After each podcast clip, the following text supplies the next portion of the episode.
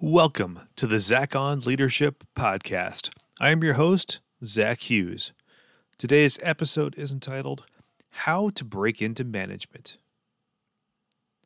I've seen many early career professionals talk about how to break into cybersecurity, break into data engineering, and break into FANG, which means Facebook, Amazon, Apple, Netflix, or Google. To break into means to get a legitimate job in one of those arenas. The language implies gatekeeping.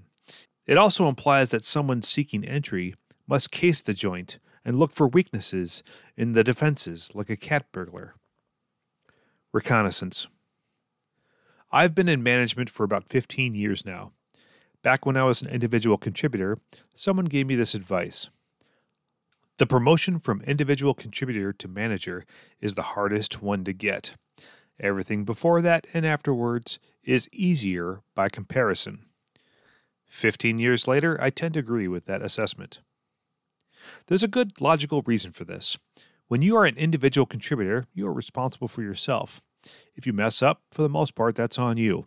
Sure, your failings will impact your team, but minimally. When you are a manager and you screw up, there's a whole team that suffers for your incompetence. That's a much bigger deal. How do you give someone with zero management experience that responsibility?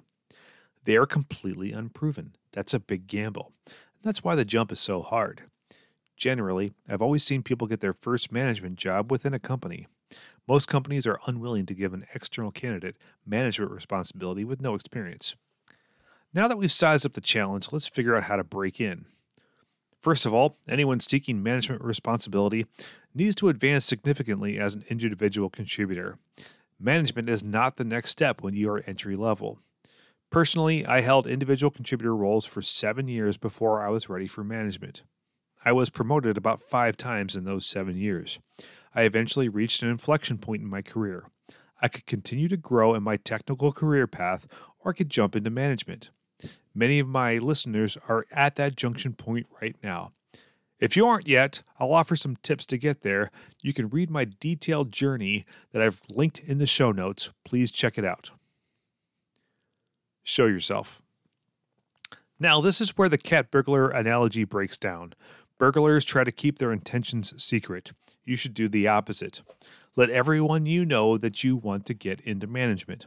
Tell your boss, tell your boss's boss, tell your HR business partner, tell your boss's peers. Then ask for their advice. Don't be shy. As hard as this sounds, it's very easy. Managers love feeling like an expert. Most will make the time to help an eager professional ready to soak up their wisdom. Do your homework. I believe in education. I am a voracious learner. I read, listen to podcasts, attend seminars, and talk to a lot of experts. I've also educated myself formally. Before I continue further, let me clarify one thing. I don't believe in educational gatekeeping. You don't need an MBA to get a management job. You don't need a bachelor's degree to manage people. If someone tells you that you do, I wouldn't take a management job from that person. That's my personal opinion on the matter. Some go to school, and some go to the school of hard knocks. I value both, and so does the job market. I became a manager, a director, and eventually a vice president without an MBA. An MBA is great if you want to manage a business, but it's not particularly relevant if you want to manage a team. Personally, I chose to seek a master's degree in organizational leadership, which taught me how to lead people at scale, but that was after I was already in a director role.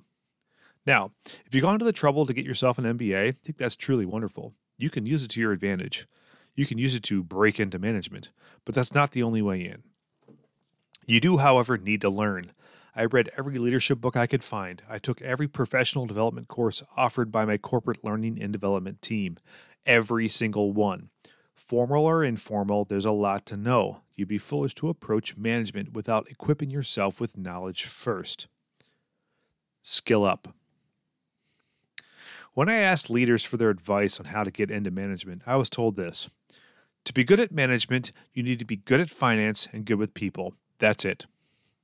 Here's the great news. As an individual contributor, there are ample opportunities to develop these real skills in both of these areas. You just have to be intentional. Before I was a manager, I gave work direction to more junior team members. I even hired and led contractors, but not actual employees. Before I ran a cost center, I ran a project budget. I came up with cost and value estimates. Then I held myself accountable to achieve them. I did that over and over again in increasingly significant ways. That gave my bosses the confidence that I was ready for the real deal. Confidence. Speaking of confidence, I needed plenty of my own to pull this off. My first real management job required me to lead eight senior engineers, all of whom were more experienced and older than me. If that doesn't freak you out, I don't know what will. The imposter syndrome is real. You don't have to fake it till you make it, but you do have to find a way to muster confidence. Why?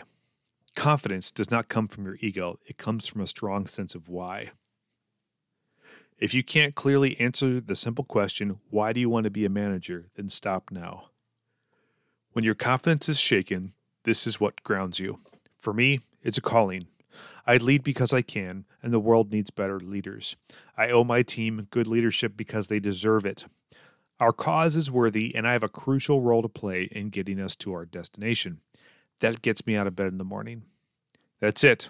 That's how to break into management. I've seen it done time and time again. If you found this podcast episode helpful, please share it with your colleagues and let me know.